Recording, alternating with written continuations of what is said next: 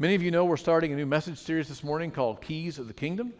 And uh, if you're new here, we are especially glad you're here. Uh, this the start of this series, um, we've already jumped into that at 9 o'clock. We'll do that again here at 11. I think it'll be helpful for us to go through this series together. So let's just jump right in. If you have your Bibles, and I hope you do, or your reading device, whatever you're reading scripture on, let's jump in this morning. Jesus says to his close followers and people standing around in John chapter 8, John chapter 8, 31, he said, So Jesus was saying to those Jews who had believed him, so these are followers he's talking to, if you continue in my word, then you are truly disciples of mine, and you will know the truth, and the truth will make you free.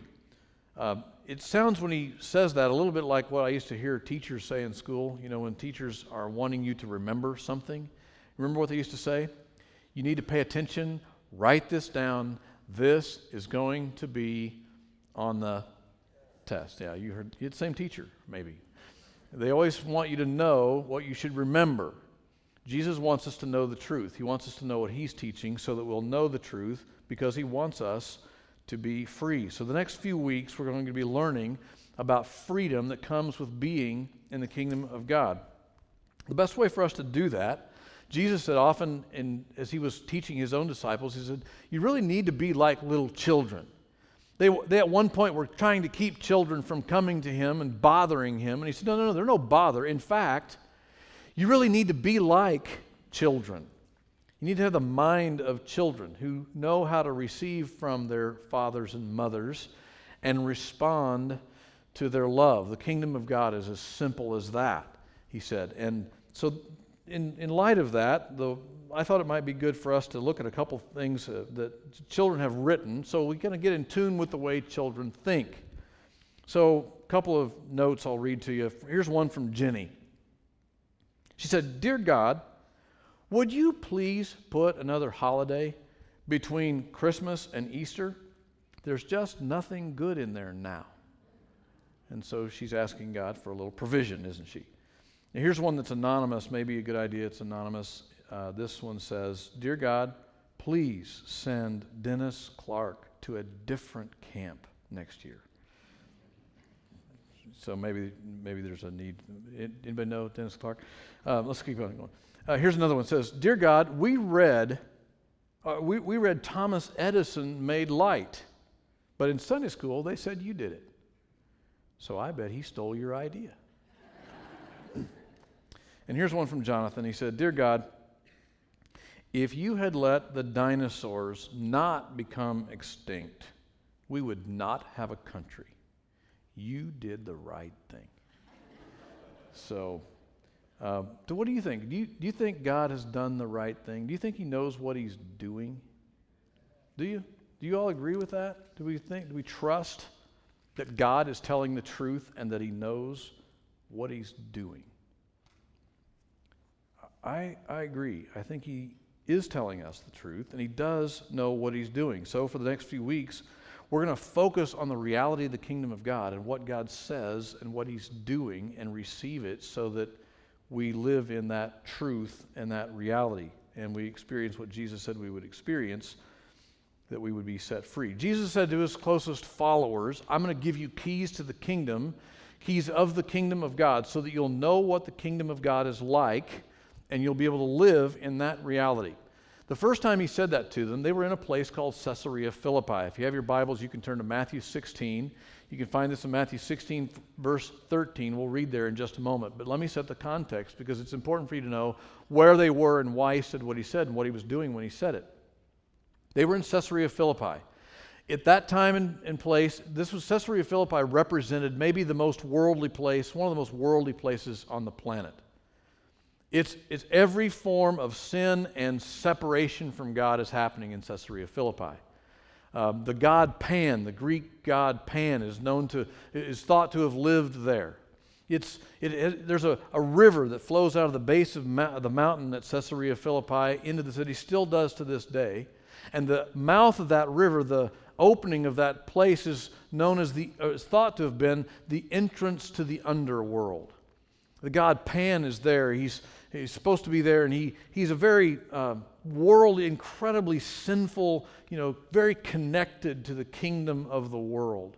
And everything about Caesarea Philippi has that about it. It's that kind of place. So Jesus chooses this place, saying, Everything around you that you see represents the kingdom of the world. And then he asked his disciples a question. In, John, in Matthew chapter 16, once they got there, he said, he asked the question, and this is a very important question Who do people say that the Son of Man is? And they said, Some say John the Baptist, and others Elijah, but still others say, uh, still others Jeremiah or one of the prophets.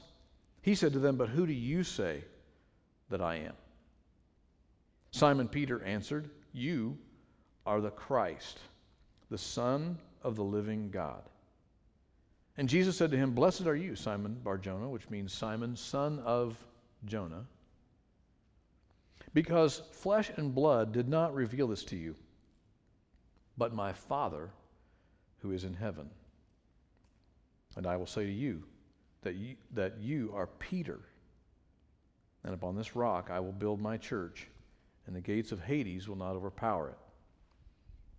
Jesus is recognizing that Peter has spoken truth, that from the Holy Spirit revealed to Peter the truth is that Jesus is the Son of God. He is the King of kings and he is the Lord of lords. He is the Messiah. And Peter's confessing that truth about who he is.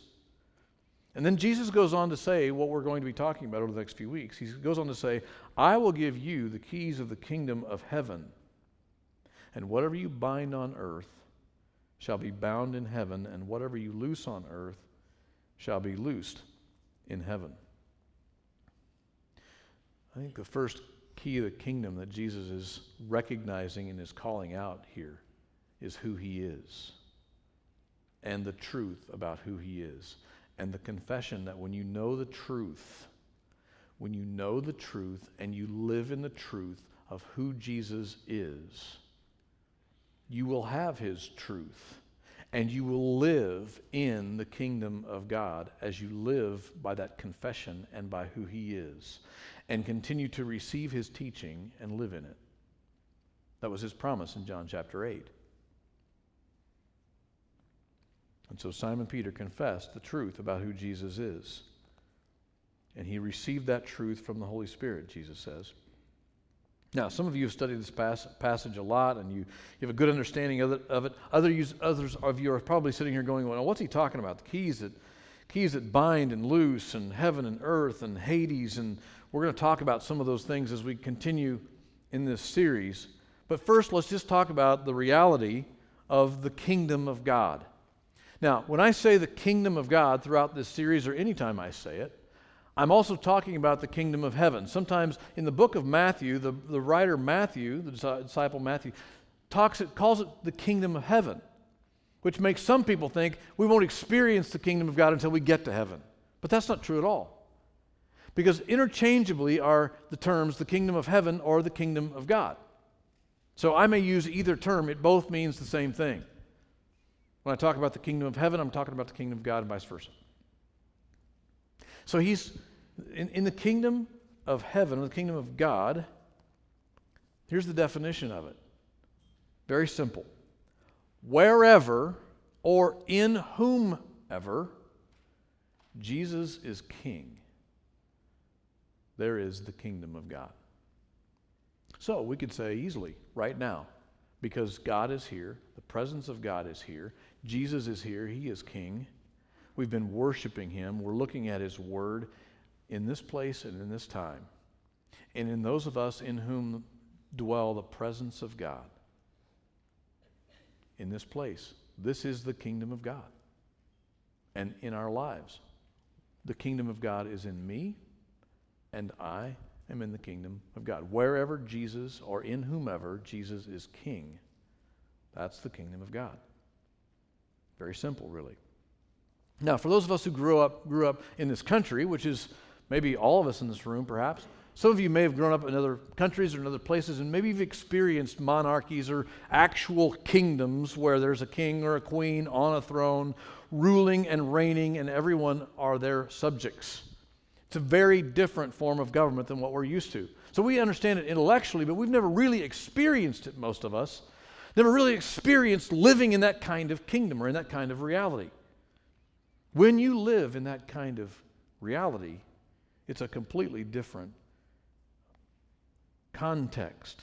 So it's important for us to understand the kingdom of God, that Jesus is king. He is not just a king, he is the king. He is the king of kings. He is the Lord of lords. He's not just a Lord, he is the Lord of lords.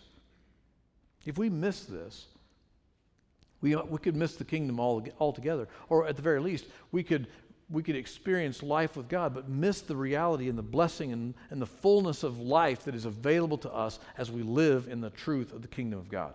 That's why Jesus was comparing and contrasting the two kingdoms in John chapter 10, verse 10. He said, He's talking about the kingdom of the world here. He says, The, the thief, who's he talking about? He's talking about Satan, right? The thief comes only to steal and kill and destroy. That's the kingdom of the world. He said, But I came that they might have life and have it abundantly. That's the kingdom of God. In the kingdom of the world, there's death, destruction, and all kinds of other things that lead to death. In the kingdom of God, there's life. And Jesus goes on to say, I want you to, I came. I came so that you would have life in all of its fullness. So, two kingdoms kingdom of God, kingdom of the world. Opposite and opposed to one another. So, so why is all this? And how does it work? And when did all this begin, you ask? Well, I'm glad you asked, because we're going to talk about it. Uh, once upon a time, in a, you know, say this with me, in a land far, far away, there lived a king. And he was and is the King of the universe. His name is Jesus. Again, in a kingdom, we've already talked about this, there's a king or queen who rules. And when God created the world, Jesus was king. He still is. And then God created mankind and gave us dominion. Now, listen carefully, don't miss this. God created the world with Jesus and the Holy Spirit, Father, Son, and the Holy Spirit created the world, and all that we see, Jesus is king of it.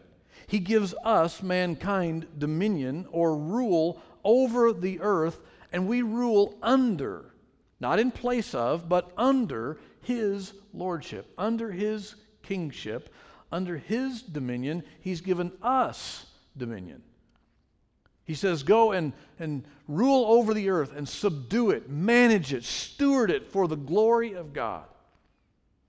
That's what he said to mankind as he created all that we know is created. So let's just read it. Let's see what happens here in Genesis chapter 1, verse 1.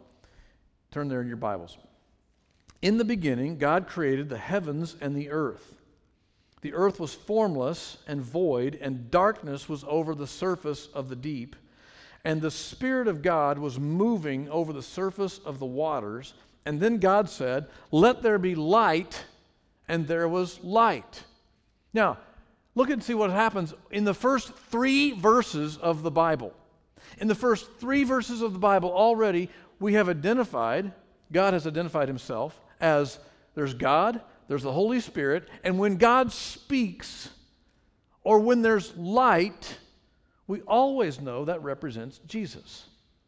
So, in the first three verses of the Bible, you have God, you have Father, Son, and Holy Spirit. And in the first three verses of the Bible, you have everything that's needed to have life. You have the heavens, you have earth, you have water, and you have light. So, all of the basic elements for life in all of its fullness, both physically and spiritually, exist and are identified in the first three verses of the Bible. Pretty cool, isn't it? Everything for life. Not for death, but for life. Because that's who God is, and that's what He wants for us. That's why He created us. So, from the beginning of time, that's what God wants. In the garden, if you read the story, you'll notice there are trees and there's a river. Probably a lot like Wichita, wouldn't you say? Anybody? Anybody with me on that? Wichita? Garden of Eden? I don't know. What do you think? Nah. oh, come on, go with me. Um, in the garden, God created, and you have this in your notes, God created a tree of the knowledge of good and evil and the tree of life.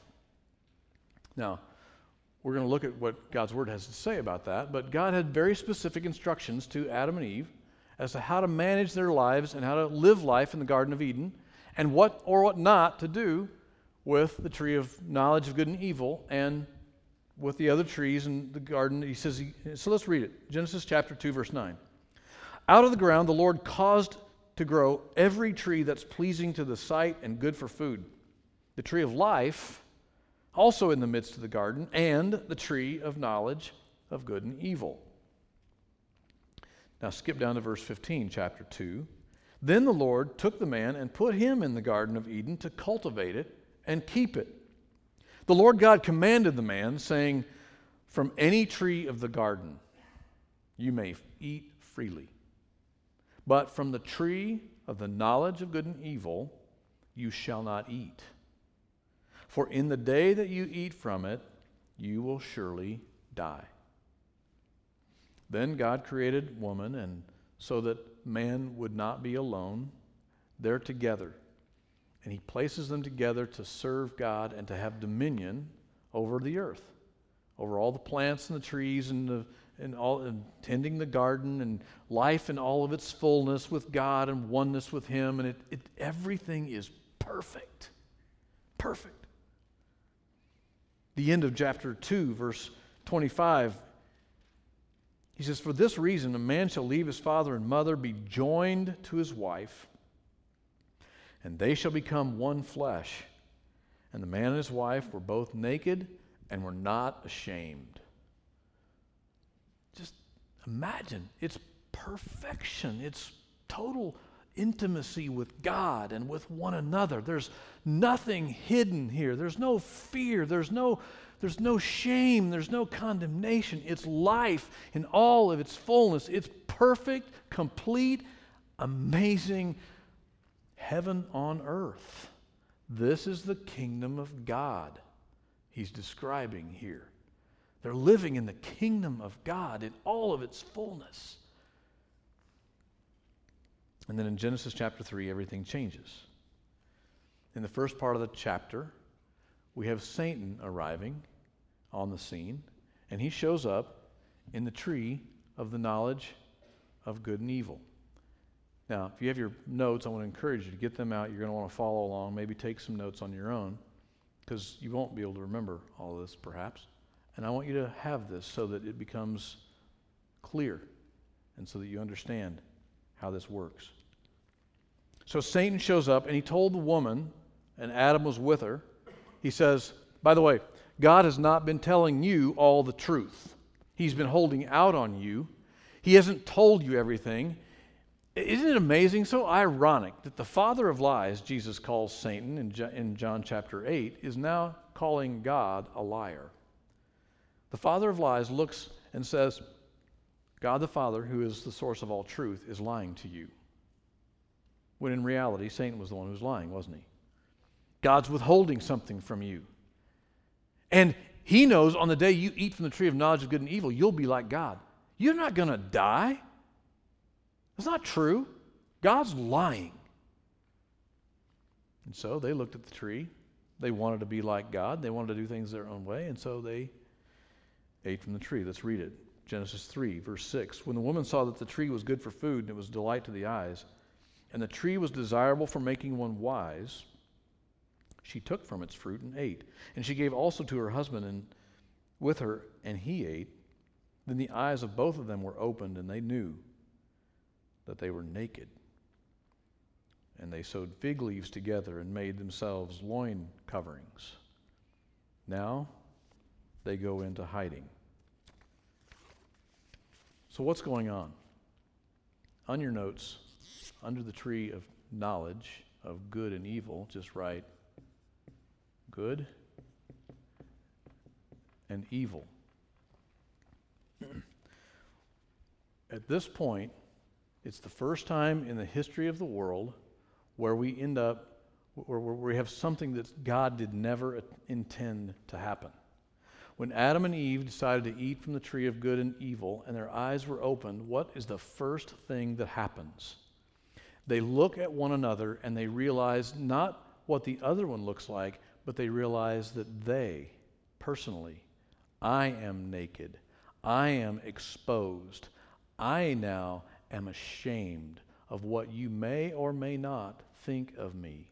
And so now, for the first time in the world, we have shame. Shame enters, and they go into hiding. And now they're hiding, they're shaming, they're and, and then when God comes to walk with them and talk with them like he always has, he shows up and they're hiding from him. And he says, Why are you hiding? Did you eat from the tree I told you not to eat from? And Adam says, Yes, God, that woman you gave me. What just happened? Blame. Blame entered the world. So now we have shame and we have hiding, which leads to isolation, and we have blaming. Now, it's always going to be somebody else's fault, isn't it? When something goes wrong, what's the first thing we ask? Who did it? Whose fault is it? Let's find somebody to blame. Let's pile on them. Right? That's what happens. Another thing that happens is rejection. And abandonment.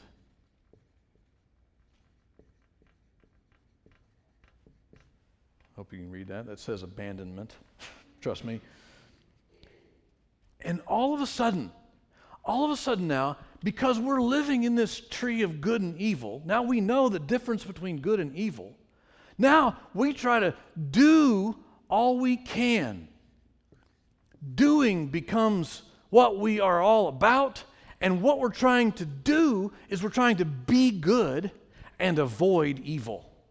So, you know what we do when we're trying to do good and avoid evil. And why are we trying to do that? Because we don't want to experience shame and we want to, we want to try to come out of hiding. We don't want anybody to blame us for anything. We certainly don't want to feel any more rejection and we don't want to feel abandonment. So we feel like we, be, we begin to believe the, the lie that if we do enough good, we'll be good enough for God to love us.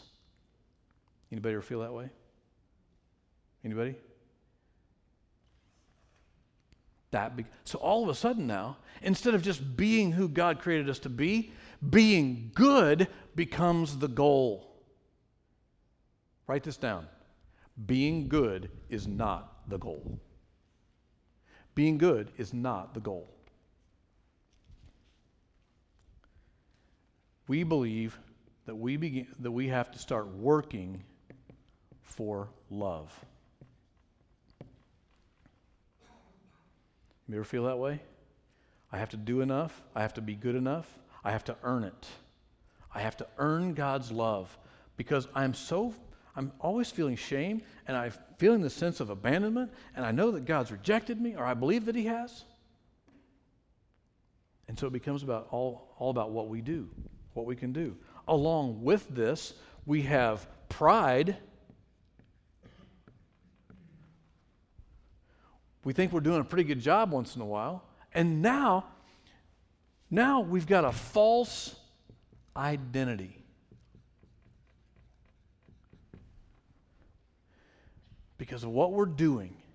Now our identity gets wrapped up in what we know, or who we know, or how good we are, or what we drive, or what we wear, or what we look like, or what we don't look like, or, or any how many degrees we have behind, and titles we have behind our names. It, it gets attached to all this doing and trying to be good and trying to avoid all these things and try to earn, and all of a sudden, a whole false identity, somebody that God never created you to be, begins to emerge. And you begin to believe, we begin to believe that's who we are. You strip away what we do, guys, what happens? You better lose your job? What do you begin to feel? You begin to feel like a nobody, right? A failure and you begin to feel ashamed and you go into hiding and you start blaming that crummy boss that fired you or you feel the rejection and now you feel abandonment and you believe everybody else is going to do this to you this friends this is the kingdom of the world who created this system is this from god if it's not from god who's it from satan the Bible says Satan is the prince of this world. He's the king of the world, you might say.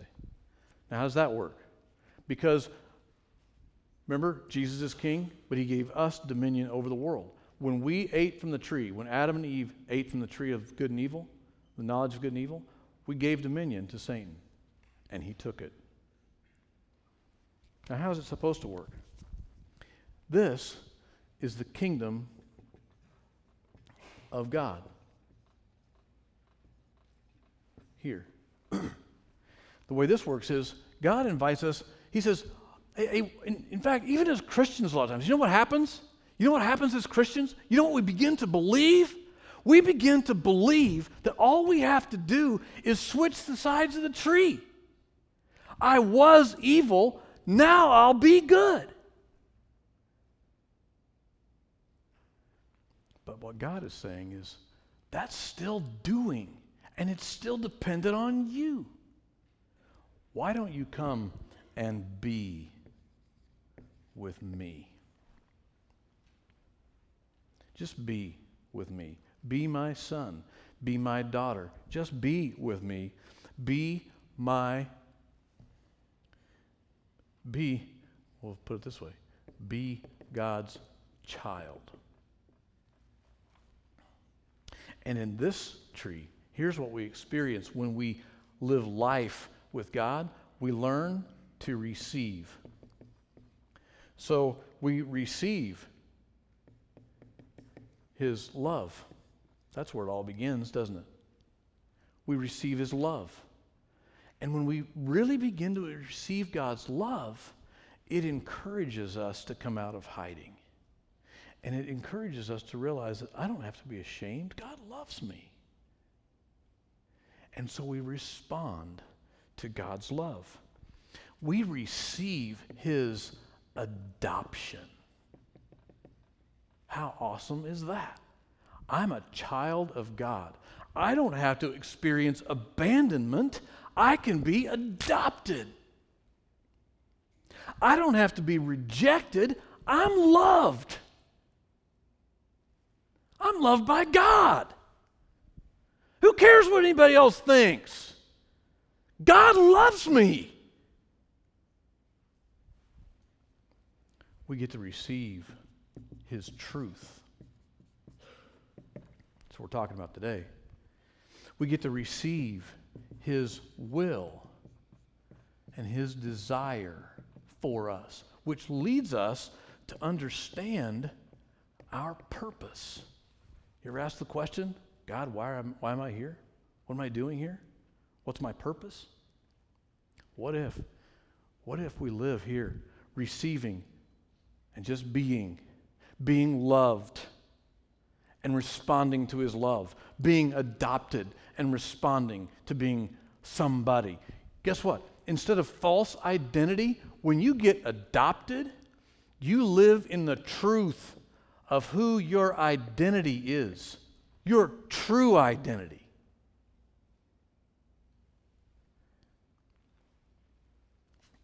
Now, here, it's going to require us to be humble. So it's going to try, it's going to require humility. But as we humble ourselves, as we be with God, what we're going to do is we're going to receive his provision. and we're going to receive His protection.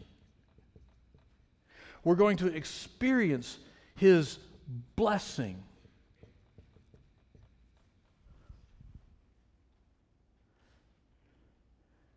Now that's life, isn't it? This is trying to bootstrap myself through life, trying to be good enough, believing that being good is the goal. This is receiving and responding. Receiving God's love and responding. Now, we understand how this works, and we understand it best when we watch children. That's why Jesus said, Let the little children come to me, for such is the kingdom of heaven. Anybody ever heard the term failure to thrive? You ever heard that term? Scientifically, if we want to use that word, if it matters to us this morning, scientifically proven that children who grow up in places, orphanages or homes or wherever, can be given every single resource they need to sustain their physical life. They can be given ample food, shelter, clothing, warmth, information, education, everything they might need. But if they're not given love, if they're not hugged and held and loved, if they don't know that they're loved, they won't thrive and some will not survive even physically. Some will die, even though they're given all the food, all the clothing, all the shelter, every, all the resources they need. If they're not given love, and if they don't receive love, they will die. We watch this with our grandchildren. It's so fun to watch them respond to our love. Yesterday, David and Lauren came for lunch, brought the girls, and Hazel came running to me, going, Papa, Papa. And she came to the door. I was working out on the porch, and I opened the door, and she put her arms up, and I grabbed her, and I hugged her, and she squeezed my neck. And I said, Oh, Hazel, I love you so much. And she came back, held my face. I love you too, Papa. And she's two. Why? Why does she respond the way she does? Because she knows she's loved and she receives it. It's not all that complicated, really, is it? Now, someday, my prayer is that someday when Hazel grows up, she will never learn that the goal is to be good. That she will never learn to experience shame and rejection and abandonment. I pray she'll never experience that. But I know because she lives in the world we all live in, and we live in the kingdom of the world, even though we're not a part of the kingdom of the world, I know there will be those moments when her friends pick on her, when the systems of the world will engage.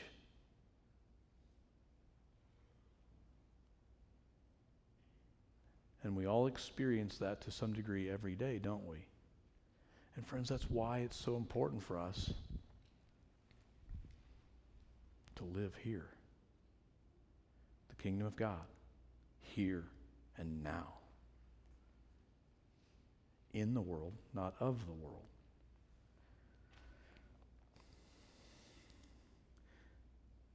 So, back to your outline.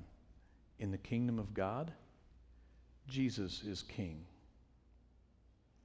in the kingdom of the world, Satan is prince or king, the Bible says. Let's read a couple passages of Scripture. This is Jesus speaking in John chapter 12, just a few hours before he's going to gather with his disciples in the Last Supper and prepare for his arrest and crucifixion.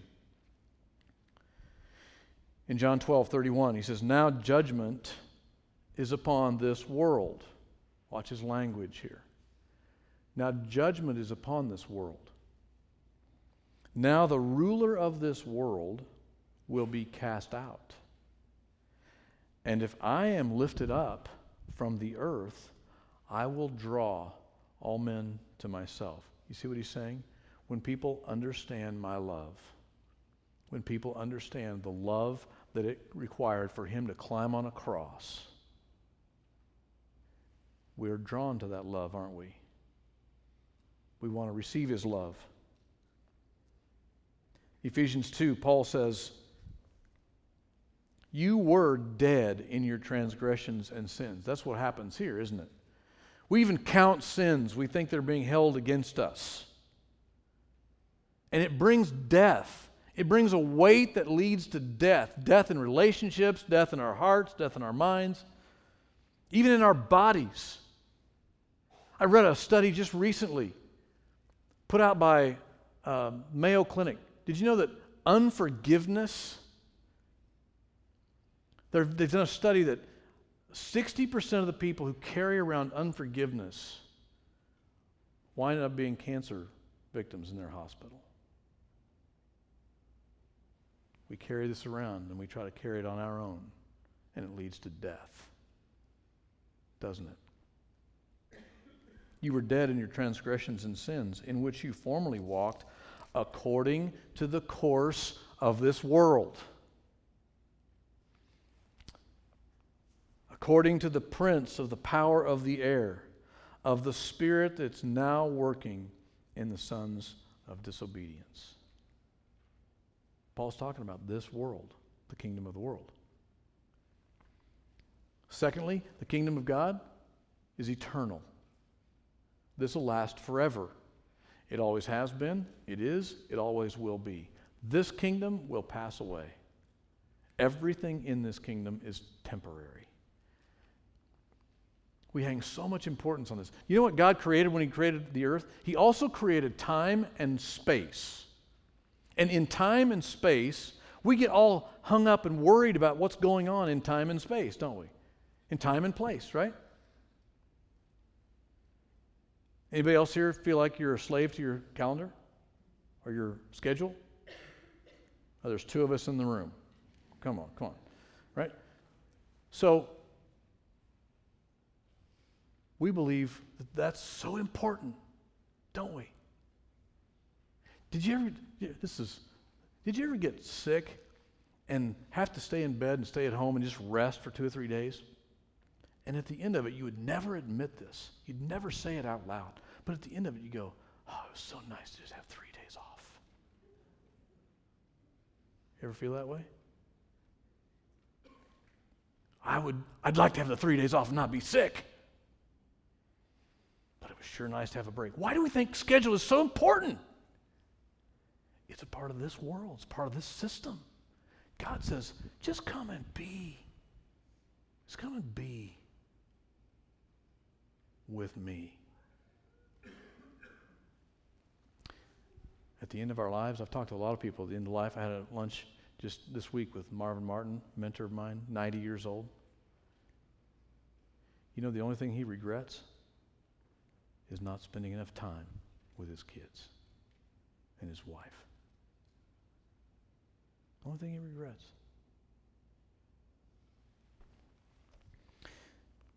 Kingdom of this world, or the kingdom of God, we enter the kingdom of God through Jesus' rescue operation. Because the reality is, we're stuck here because we're born into this kingdom. We're born into this one. And we've got to get rescued. We can't get out of this one on our own.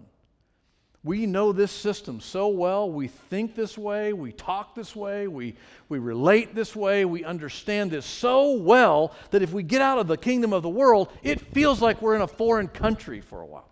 And we, need, we just need God to rescue us. We need Jesus to rescue us out of this so that we can experience the reality and the truth of His love. And the more you do, the more you begin to feel comfortable in a whole new world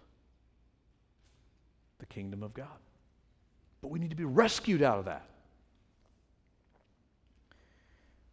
In 1 John chapter 2, the Apostle John, who, who liked to refer to himself as the, the one Jesus loves. It wasn't an arrogant statement. You know what it was? It was him. I've received God's love, and I just can't get over it. You know what? Me too. I don't ever want to get over it. I'm the one Jesus loves too. He said, The world is passing away. This one is passing away, and also its lusts.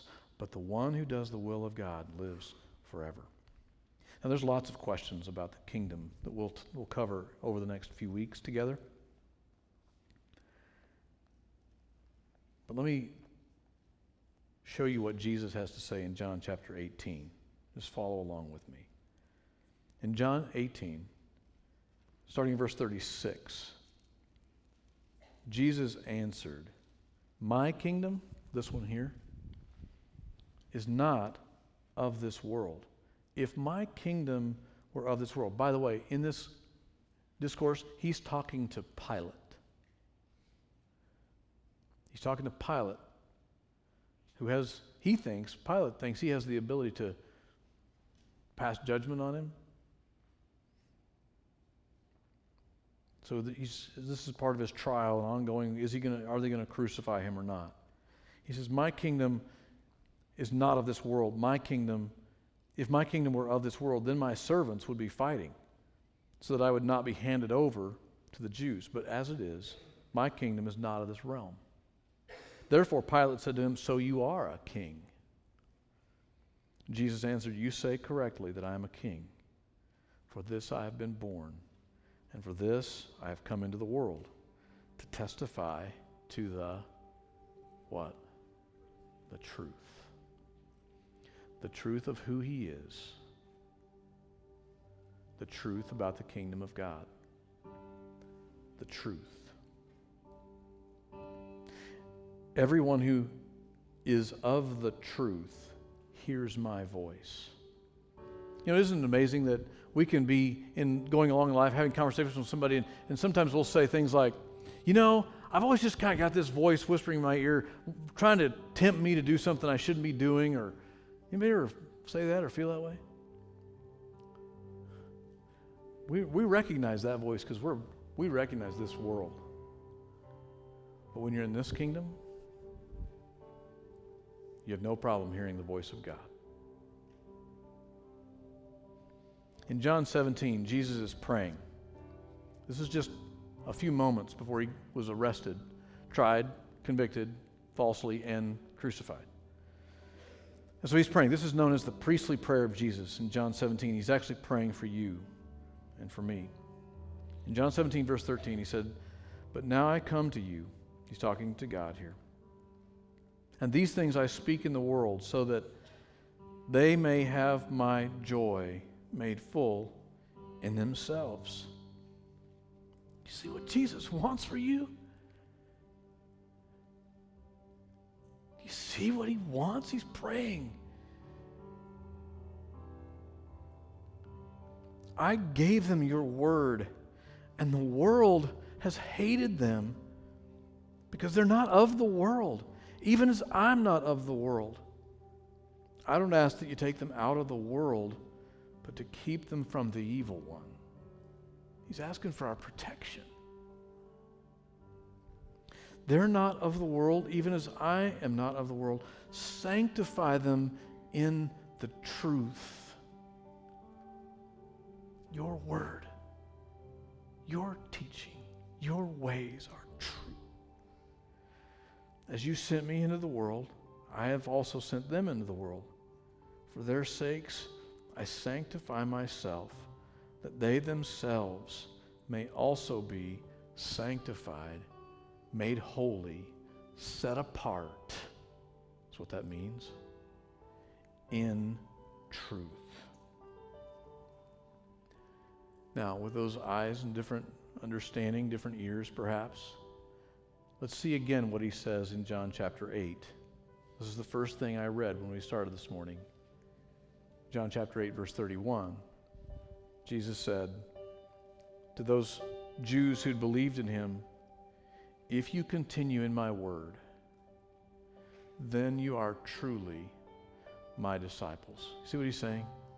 When you receive my truth, when you receive the reality of who I am and what I teach, then you will know the truth. And the truth will make you free. Friends, Jesus has a key. He has keys to the kingdom for every single one of us. You know, most of us have keys to our car or keys to our house. Even though you may not use keys to your house, you have them, right? And when you're given keys to your house, that means you're given access to your house. Wouldn't it be silly if you were handed keys to your house, but you lived outside in a tent? He says, Yeah, I know I've got keys and I can go in if I want, but I'm just going to stay out here. Who does that? When you're given keys, you're given access. Jesus is giving you access. And it's up to us to simply receive and step into the kingdom, to receive His truth and leave this world and step into the kingdom. Just like a child. If a child's father said, Honey, just come here. I'll take care of you. I'll hold you. I'll provide for you. I'll protect you. I'll love you. You'll experience love and you'll live and you'll have life in all of its fullness. Just step over here. That's what God is saying to us. He's done everything He's done to make this possible so we can have life. Gives you the keys. He says, just receive it and leave the rest up to me. And that's what he wants for everybody, not just for us, for everybody. And the freedom and the joy and the blessing and provision and the identity and all that comes with it. Would you bow your heads with me? Close your eyes. When we read Matthew chapter 16, Jesus asked his disciples a very important question. And I believe he's asking each one of us the same question right now. He asked them, Who do you say that I am? Who do you say that I am? And Peter spoke up and said, You're, you're the Christ. You're the Son of the living God.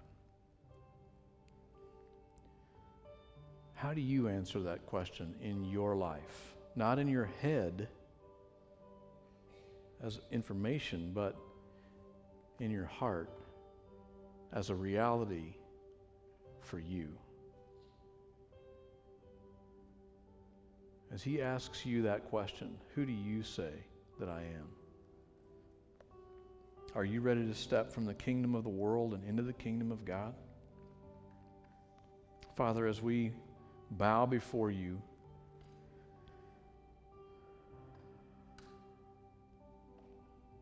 many of us are saying to you, God, I want what you have. I want to be in the kingdom of God.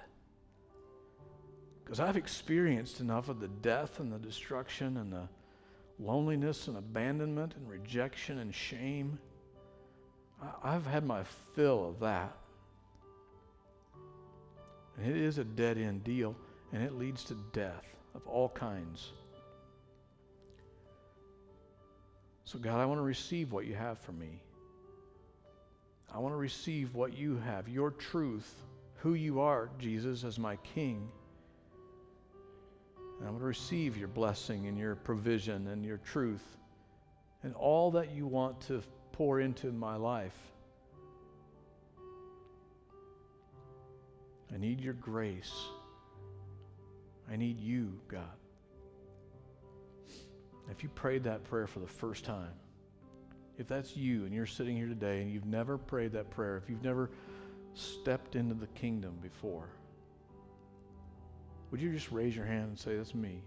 I'm stepping into the kingdom. Praise God. Thank you. Praise God. If you're here this morning and you're, you're saying, God, I've been trying to live out my life, but I've still been, I've had one foot in the world and one foot in the kingdom, and I, I want to step fully and completely into life with you. If that's your prayer, would you raise your hand this morning? Praise God. Amen. Thank you. Thank you. Father, you see our hearts. You see our lives. You hear us when we pray. Thank you, God. Thank you that that's always true. That you always hear a prayer of someone who says, God, I want you. I need you. I'm going to receive what you have. Or many of us here today have said, that's what I need and that's what I want. I'm going to step into that truth and I'm going to live in the kingdom of God. And I want the kingdom of God to live in me. So, Lord, lead us from this moment so that we are hearing your voice, we're following your leadership, receiving everything you have for us to receive. That's our prayer, Father, and we thank, we're thankful that you've even helped us pray that prayer, that you're involved in all of it, that none of it's possible without you and your work, that the work has been done and you're still doing it in us, leading us to you. It's in the name of Jesus we pray. Amen. In a minute, we're going to sing one more song. And I'm going to ask you to stand. And as I do, I want to encourage you that there will be people here to pray with you. So if you want to come and pray, pray for a step you've just taken, or pray for anything at all, any need at all, we'll be here to pray with you. I want to encourage you to do that as we come and receive what God has for us. And then at the end of the service, if you raised your hand and said, Yeah, I'm stepping into the kingdom, for the first time, or I'm taking another step. And I want to give you a book that you can read to help you take some more of those steps, to help you begin to grow and experience more and more of the reality of relationship with God and His kingdom.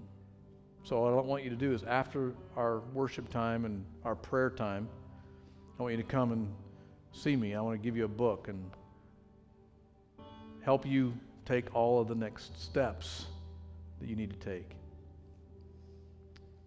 So let's stand together. If God's speaking to you and you need to come and pray, pray with someone. There'll be someone here to pray with you, or pray, for, pray about anything at all.